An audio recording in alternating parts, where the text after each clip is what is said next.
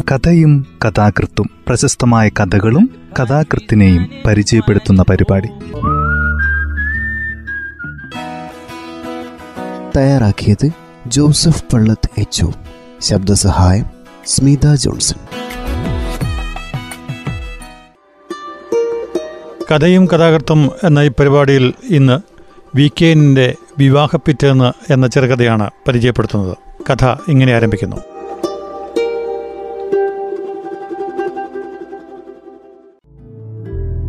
രാത്രി പതിനൊന്ന് മണിക്കായിരുന്നു മുഹൂർത്തം. ചടങ്ങുകളൊക്കെ കഴിഞ്ഞു. സുഹൃത്തുക്കളെയും സിൽബന്ധികളെയും പറഞ്ഞും പിരിച്ചും അയച്ചു. തടി ശുദ്ധിമായി കിട്ടിയപ്പോൾ മണി രണ്ട്. തലേനാളത്തെ ഉറക്കം ബാക്കിയായിരുന്നു താനും. ആരെയും കാത്തു നിൽക്കാതെ ഞാൻ വടി പോലെ മണോര മഞ്ചത്തിൽ പോയി കിടന്നതാണ്. പറഞ്ഞു വെച്ച പോലെ ഉത്തരക്ഷണത്തിൽ ഉറക്കവും വന്നു. നവവധു പിന്നീട് വന്നിട്ടുണ്ടാവാം. ലജ്ജ നടിച്ച് പരിങ്ങി നിന്നിട്ടുണ്ടാവാം. കുറേയധികം നിന്ന് കാൽ കുഴഞ്ഞു തുടങ്ങിയപ്പോൾ പതുക്കെ വന്ന് കിടന്നുറങ്ങിയിട്ടുണ്ടാവാം. ഏതായാലും ഞാൻ ഉണർന്നപ്പോൾ അവളില്ല. നേരത്തെ എഴുന്നേറ്റ് പോയിട്ടുണ്ടായിരിക്കണം. വാതി തുറന്നു കിടക്കുന്നു. ഞാൻ വാച്ചു നോക്കി. ഏഴരയോടടുക്കുന്നു മൂന്ന് കുട്ടികൾ ഒരുമിച്ച് വാതുക്കൽ വന്നെത്തി നോക്കി. തല പിൻവലിച്ചു. പിന്നെ ഒരു തല മാത്രം വന്ന് എത്തി നോക്കി. പിന്നെ രണ്ടു തല. എനിക്ക് ദേഷ്യം വന്നു. എന്താ കുട്ടി? ഏട്ടേ! ഒരു വിളി.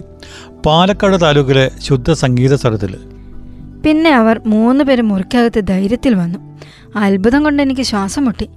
ആറും അഞ്ചും നാലും വയസ്സ് പ്രായമുള്ള ഈ കുട്ടികൾ യാതൊരു മുൻപരിചയമില്ലാതെ യാതൊരു മുന്നറിയിപ്പും തരാതെ എന്നെ ഏട്ടനെന്ന് വിളിക്കുന്നു. ഏട്ടനെന്ന് കൂടിയല്ല ഏട്ടേ എന്ന് ലജ്ജിച്ചു പോയത് ഞാനാണ്. കാപ്പി കുടിക്കണ്ടേ? വേണം. ഏടത്തെ കൊണ്ടുവരണം. ഒരേ ശ്വാസത്തിൽ അവർ പിന്തിരിഞ്ഞു നോക്കി പറഞ്ഞു. ഏടത്തി കൊണ്ടുവന്നു. പറയാൻ കാത്തു നിൽക്കുകയായിരുന്നു അവൾ. ഏടത്തി നമ്മുടെ നവവധു തന്നെ മൂക്കിൽ കൂടി ശ്വാസം കഴിക്കാൻ വിഷമമായി എനിക്ക് വായ കൂടി തുറക്കേണ്ടി വന്നു. പിള്ളേര് മൂന്നും ഒരു വരിയായി നിന്നു. ഞാൻ കട്ടിൽ നിന്ന് എഴുന്നേറ്റു. ഇവിടെ എന്താണ്ട കാര്യം? പോട ചക്ക. ഏടത്തേക്ക് നാണമുണ്ട്. അതിലൊരു ചക്കൻ പറഞ്ഞു ഓ വല്ലാത്ത ട്രെയിനിങ്. ഇതെല്ലാം മുൻകൂട്ടി ആലോചിച്ച് പഠിച്ചു വിട്ടതാണ്. തികഞ്ഞ ആത്മാർത്ഥത തീരെയില്ലാത്ത അഭിനയം. അവർ ഒരു വരിയായി പുറത്തു വന്നു. വളരെ നാളത്തെ പരിചയമുള്ള മട്ടിൽ വധു എനിക്ക് പറഞ്ഞ് മനസ്സിലാക്കി തന്നു. ജ്യേഷ്ഠന്മാരാരും ഇല്ലാത്ത കാരണം മുൻ പറഞ്ഞ ചക്കന്മാർ ആദ്യമായി ഒരളിയൻ അവർക്കുണ്ടായപ്പോൾ സന്തോഷം സഹിക്ക വയ്യാതെ ഏട്ടെ എന്ന് വിളിച്ച് എന്നെ പറ്റിക്കൂടുകയാണെന്ന്.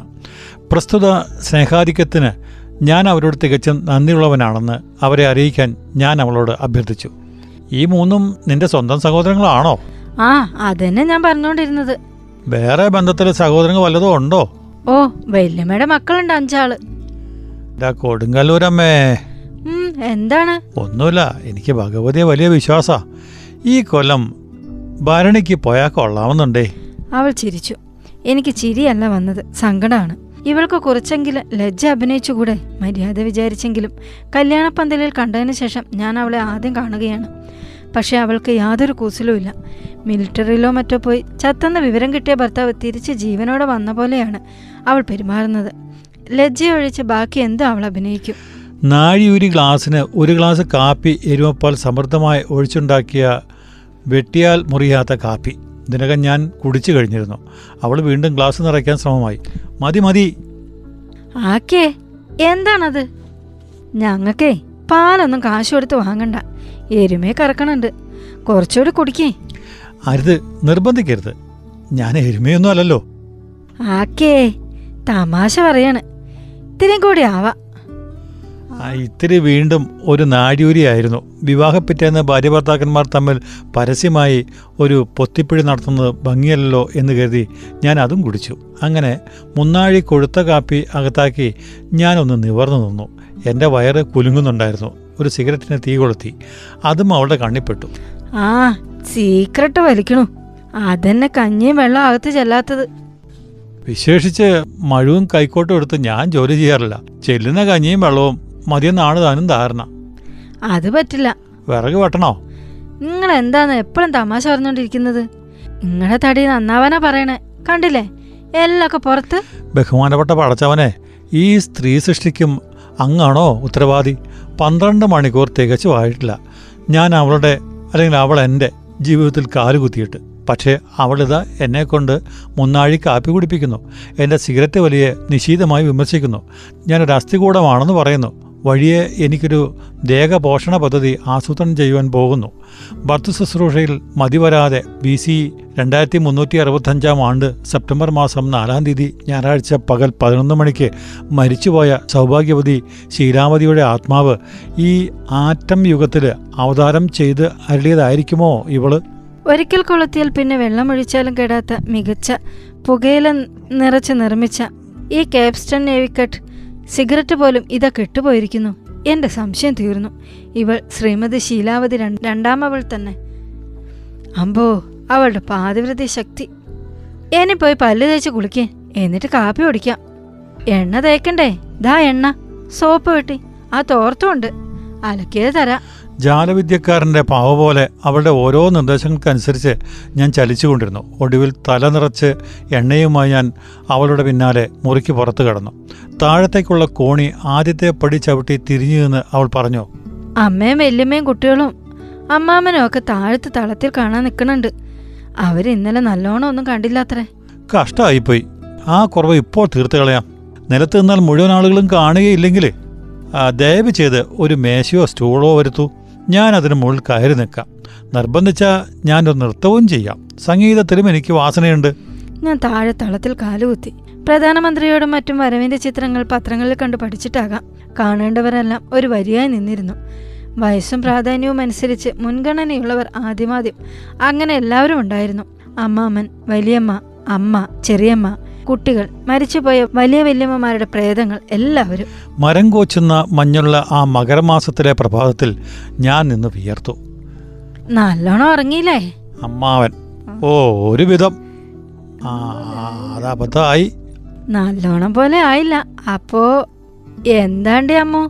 കമ്പിള ഏടായിരുന്നു. ഉറക്കം പറ്റിയില്ല കണ്ണു മിഴിയണില്ല കുറെ മരുമകളോടും കുറെ സ്വഗതമായും കുറെ എന്നോടായി അമ്മാവൻ പറഞ്ഞു. പറ്റി. വിവരമായി വിസ്തരിച്ച് പറ്റി ഞാൻ മുദ്രക്കടലാസിൽ എഴുതി ഒപ്പിട്ട് തരാം. ഏത് കോടതിയിലും പറയാം. തിളയ്ക്കുന്ന നെയ്യിൽ കൈമുക്കി സത്യം ചെയ്യാം. പറ്റി വിസ്തരിച്ചു പറ്റി. പിന്നെ കണ്ണു മിഴിയാത്തത് എണ്ണ കണ്ണിലിറങ്ങിയിട്ടാണേ എന്നാ ചെടുക്കണേ പോയി കുളിക്ക്. പല്ല് തേക്കാൻ വെള്ളം എടുത്തു വെച്ചിട്ടുണ്ട്. വലിയമ്മയുടെ അഞ്ചും അമ്മയുടെ മൂന്നും കൂടി മൊത്തം എട്ട് കുട്ടികളുടെ മധുരസ്വരത്തിലുള്ള കോറസ്. ഞാൻ പല്ല് തേക്കാൻ പോയിരുന്നു. ദാ ഈർക്കിൾ. ഞാൻ തിരിഞ്ഞു നോക്കി. ചുരുങ്ങിയത് കുട്ടികളടക്കം ഒരു ഇരുപത് ആളുകൾ കാണും. എല്ലാവരുടെ കയ്യിലും രണ്ടു മുഴ നീളമുള്ള അഞ്ചും എട്ടും ഈർക്കില. ഒരു ചൂലിന് വേണ്ടത്ര ഈർക്കില ഞാൻ കരസ്ഥമാക്കി. അതെല്ലാം ജിഹ്വാഷളനത്തിന് ഉപയോഗിച്ചിരുന്നെങ്കിൽ ഞാൻ നിർജിഹനായനെ കിണ്ടി ചിരിച്ച് ഞാൻ കുറച്ച് വെള്ളം കയ്യിലാക്കി. ഉത്തരക്ഷണത്തിൽ ഞാൻ ആറടി ഉയരത്തിലിരുന്ന ഇരിപ്പിൽ മേലോട്ട് ചാടി തിളയ്ക്കുന്ന വെള്ളം എന്റെ കൈ പൊള്ളി. ഞാൻ തിരിഞ്ഞു നോക്കി. എനിക്ക് ഈർക്കൽ സംഭാവന ചെയ്ത ജനസമൂഹം നിർനിമേഷനായി എന്നെ നോക്കി നിൽക്കുന്നു. പലുതേപ്പ് കാണാനല്ലേ? സന്തോഷായി. എല്ലാവരും ഇരിക്കും ഇരുന്ന് കാണിൻ. ഭാഗ്യെന്ന് പറയട്ടെ ഓരോരുത്തരായി അങ്ങും ഇങ്ങും മാറി. ഞാൻ പല്ലുതേപ്പ് കഴിച്ചു. തുടർന്ന് കുളക്കടവിലേക്കുള്ള ഘോഷയാത്രയായിരുന്നു. അതിനിടയിൽ കേട്ടു ഏട്ടയുടെ ചെരുപ്പെന്ന്. വേണ്ട. ഇല്ല സാരമില്ല. ചത്ത എലിക്കുഞ്ഞുങ്ങളെ തൂക്കിക്കൊണ്ടുവരുന്ന മട്ടിൽ അവർ ചെരുപ്പ് കൊണ്ടുവന്നു. വേണ്ടെന്ന് പറയാൻ തക്ക കാരണമുണ്ടായിരുന്നു. അബദ്ധത്തിന് ഞാനത് തലേന്നാണ് മേടിച്ചത്. അതെന്നെ വിശദമായി കടിക്കുകയും ചെയ്തിരുന്നു. രണ്ട് കാലിലുമായി ഒൻപത് പോളകളുണ്ടായിരുന്നു. ഞാനത് വീണ്ടും ഇടുകയാണെങ്കിൽ ഇടൂ. മറ്റുള്ളവർ പാടി ഞാൻ ഇട്ടു ഞങ്ങൾ നടന്നു. വേദന കൊണ്ട് ഞാൻ പല്ലിടിക്കുന്നുണ്ടായിരുന്നു. ചിരിക്കുകയാണെന്ന വ്യാജാന. എന്റെ കണ്ണിൽ നിന്ന് കുടം കണക്കിന് വെള്ളം വീഴുന്നുണ്ടായിരുന്നു. വേദന കൊണ്ടും എണ്ണ കൊണ്ടും ഞാൻ കുളക്കരയിലെത്തി. എന്റെ അംഗരക്ഷക സേന കരയിൽ തന്നെ സ്ഥാനം ഉറപ്പിച്ചു. ഞാൻ ഇറങ്ങി കുളിക്കാനുള്ള ശ്രമമായി. കൂടെ ആരെങ്കിലും ഇറങ്ങി വേണ്ടെന്ന് ഞാൻ വിലക്കി. വിലപിച്ചു. അങ്ങനെയല്ലല്ലോ. അവർ പറഞ്ഞു നാലഞ്ചാളുകൾ വെള്ളത്തിലേക്ക് ചാടി. അതിന്റെ രഹസ്യം എനിക്ക് മനസ്സിലായി. വെള്ളത്തിൽ ഞാൻ മുങ്ങുമ്പോൾ അവർക്കും ഒരുമിച്ച് മുങ്ങാം. ഒരു സമയം ഞാൻ മുങ്ങി പിന്നെ പൊങ്ങിയില്ലെങ്കിലോ? അവർക്ക് എന്നെ കണ്ടുപിടിക്കുകയും ചെയ്യാം. പുറം കാവലിന് വേറെ ആളുകളുണ്ട് താനും. കുളി കഴിഞ്ഞ് തിരിച്ചെത്തി. വസ്ത്രധാരണം ചെയ്യുന്ന സമയം മാത്രം എന്റേതായിരുന്നു ഞാനത് തികച്ചും ഉപയോഗിക്കാൻ തന്നെ തീർച്ചപ്പെടുത്തി. പക്ഷേ പ്ലാൻ പറ്റിയില്ല. ഒരു പത്ത് മിനിറ്റ് കഴിഞ്ഞപ്പോഴേക്കും ഭാര്യ എത്തി വിളംബരം ചെയ്തു. എല്ലാം വിളമ്പി വെച്ചു. വരീൻ വേഗം വരീൻ. ഞാൻ പോയി പിഞ്ഞാണത്തിന് മുമ്പിലിരുന്നു. ഒരു മുഴം ദോശയും ഒരു കുടം കാപ്പിയും എന്റെ മുമ്പിലുണ്ടായിരുന്നു. കഴിക്കേ കഴിക്കേ. ജനക്കൂട്ടത്തിൽ നിന്ന് ആർപ്പുവിളി പൊന്തി. പുരാതന റോമിലെ ക്രൂര വിനോദങ്ങളാണ് എനിക്ക് ഓർമ്മ വന്നത്. ഞാൻ സിംഹവും ദോശ അടിമയും. കടിക്ക് ചീന്ത് കൊല്ല് ജനക്കൂട്ടം ആർത്തു വിളിക്കുന്നു. കഴിക്കേൻ. ചട്ടനെ ഒഴിച്ചു കൊടുക്കടി. അമ്മാവന്റെ കൽപ്പനയാണ്. ഒഴിക്കാൻ പറഞ്ഞത് എനിക്ക് നന്നേ പിടിച്ചു. ഒഴിക്കുക തന്നെയാണ് വേണ്ടത്. വിളമ്പുകയല്ല. വിളമ്പിയാൽ എവിടെയും എത്തിയില്ല. എന്റെ ഓഡിയൻസിനെ ഞാൻ തീരെ മുഷിപ്പിച്ചില്ല. ഒന്നും തിന്നുന്നില്ലെന്ന് സങ്കല്പിച്ച് ഞാൻ എല്ലാം തിന്നു. എന്നെ സംബന്ധിച്ചിടത്തോളം അതൊരു റെക്കോർഡ് ഫീറ്റും പെർഫോമൻസുമായിരുന്നു ആടി ആടി പുറത്തു വന്ന് ഞാനൊരു ചാരു കസേര ചെരിഞ്ഞു കിടന്നു. ഒരു സംഘം സ്ത്രീകൾ വന്നു. കുശല പ്രശ്നമെന്ന വ്യാജേന അവർ എന്റെ ജോലിയും ശമ്പളവും സ്വകാര്യ സമ്പാദ്യവും പുറം സമ്പാദ്യവും വയസ്സും മറ്റും ചുഴിഞ്ഞു ചോദിക്കുകയുണ്ടായി. വിസ്താരം ഏതാണ്ട് ഇങ്ങനെയായിരുന്നു. ചോദ്യം. ജോലി എന്താണാവോ? പോലീസിലെ എഡിൻഷേബിൾ അവരെല്ലാവരും തീയിലിരുന്ന മാതിരി എഴുന്നേറ്റ് നിന്നു. ആരും സല്യൂട്ട് ചെയ്തില്ല. ഇരിക്കിൻ. ആരും ഇരുന്നില്ല. പക്ഷെ ചോദ്യം തുടർന്നു. എന്തുണ്ടാവോ ശമ്പളം? ചെലവ് കഴിച്ച് ഇരുന്നൂറ്റി അഞ്ച് കാ നാലണ ഏഴ് പൈസ. കൃത്യം? ബഹുകൃത്യം. കൃത്യം. എന്തുണ്ടാവോ ഇപ്പൊ കയ്യിൽ? തൽക്കാലം ചില്ലറ മൂന്നാൽ ഉറുപ്പേ ഉള്ളൂ. പക്ഷേ സ്റ്റേറ്റ് ബാങ്കിൽ സ്ഥിരം സൂക്ഷിപ്പ് കാൽ ലക്ഷത്തോളം വരും. ഉറുപ്പികയും അണയും പൈസയും എല്ലാം കൂട്ടിയാൽ. അമ്മുവിന്റെ ഭാഗ്യം. പിന്നെയും വിസ്താരം. എത്ര കൊല്ലായി ജോലിയായിട്ട്? ഏഴര കൊല്ലം. ശമ്പളമൊക്കെ ബാങ്കിലിടാ? മുഴുവനും. അപ്പൊ ഏഴ് കൊല്ലം കൊണ്ട് പത്തിരുപത്തയ്യായിരം ഉറുപ്പ് ഉണ്ടാക്കിയോ? പുറം സമ്പാദ്യം ഉണ്ട്. ആഹാ എത്ര ഉണ്ട് ഏഴര കൊല്ലത്തെ ശമ്പളം മുഴുവൻ ബാങ്കിലിട്ട ശേഷം ഇരുപത്തയ്യായിരം ഉറുപ്പിക തികയാൻ വേണ്ട സംഖ്യ. പന്തിരേഴ് എൺപത്തിനാലും ആറും തൊണ്ണൂറ് കൊണ്ട് ഹരിച്ചാൽ കിട്ടുന്ന സംഖ്യ. ഒരു മാസത്തെ പുറം സമ്പാദ്യമാണ്. സംഖ്യ കൃത്യം പറയണമെങ്കിൽ ഒരു ദിവസത്തെ അവധിയോ കുറച്ച് കടലാസും ഒരു പെൻസിലുമോ തരണം. അവർ കേസ് വേറൊരു തീയതിക്ക് നീട്ടിവെച്ചു. സമയം ഈ കേസിൽ കക്ഷി ചേരാതെ മുന്നോട്ട് നീങ്ങിയതുകൊണ്ട് ഒരുവിധം പന്ത്രണ്ട് മണിയായി കിട്ടി. ഊണിന് ഇല വെച്ചു. ഞാൻ ഊണ് കഴിക്കുന്ന വിദ്യയും അവർക്ക് കാണിച്ചു കൊടുത്തു. പ്രേക്ഷകർ സംതൃപ്തരായെന്ന് തോന്നുന്നു. എല്ലാവരും പുഞ്ചിരി തൂകിയിരുന്നു. ഇത്ര നല്ലൊരു ഊണ് അടുത്ത കാലത്തൊന്നും അവർ കണ്ടിരിക്കുകയില്ല ഊണ് കഴിഞ്ഞ് കുറച്ച് വിശ്രമിക്കാമെന്നുണ്ടായിരുന്നു. ഓടി മുകളിൽ പോയി. വാതിൽ കൊട്ടിയടിച്ചിരിക്കുക. അപ്പൊ പണി പറ്റും. തീർച്ച. ഞാൻ ഊണ് കഴിഞ്ഞ് കൈ കഴുകി തിരിഞ്ഞപ്പോഴുണ്ട് കറുത്തുരുണ്ട ഒരു കാരണവരെ എന്നെ അഭിമുഖീകരിച്ച് പ്രസംഗിക്കുന്നു. കണ്ട വിശേഷം പറയാൻ ഇതുവരെ കൂടിയിട്ടില്ല. മരിച്ചുപോയ നിങ്ങളുടെ വല്യമ്മാവൻ ചാത്തുക്കുട്ടി നേരം ഞാൻ അറിയും അങ്ങോരും എന്റെ ജ്യേഷ്ഠൻ ഇട്ടിരശം കാരണവരും വലിയ ചങ്ങാതികളായിരുന്നു. ഇട്ടിരശം കാരണവരെ നിങ്ങൾ അറിയില്ല മഹാ അറിയും. ആ ആര് പറഞ്ഞു അറിയില്ലെന്ന്? ഇട്ടിണാൻ കാരണവരെയും അദ്ദേഹത്തിന്റെയും കാരണവർ ഇങ്ങാരുടാൻ പറങ്ങോടമ്മാവനെയും ഞാൻ അസലായിട്ട് അറിയും എന്തിലധികം? പരശുരാമന് ശേഷം കേരളത്തിലുണ്ടായ സർവകാരണവന്മാരെയും ഞാൻ അറിയും കൂടുതൽ ഇപ്പോഴൊന്നും പറയുന്നില്ല. ഇന്ന് വൈകുന്നേരം ആറു മണിക്ക് ഇവിടെ അടുത്തുള്ള പത്തുപറ പുഞ്ചക്കണ്ടത്തിൽ വെച്ച് ഞാനൊരു പൊതുയോഗം വിളിച്ചു കൂട്ടുന്നുണ്ട്.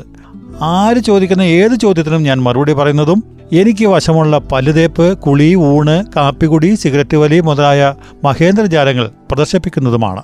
ചാർജ് ഒരു പൈ പോലുമില്ല. എല്ലാവരും പറയണം നിങ്ങളും അമാന്തിക്കരുത്. ഞാൻ ഭയങ്കരമായി പൊട്ടിച്ചിരിച്ചു. കൂടെ കാരണവരും അദ്ദേഹത്തിന് ഭ്രാന്താണ്.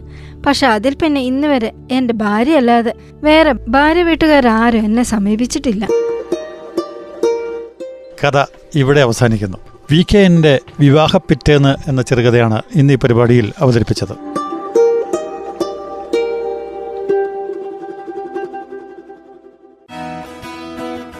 തയ്യാറാക്കിയത് ജോസഫ് പള്ളത്ത് എച്ച് ശബ്ദസഹായം സ്മിത ജോൺസൺ.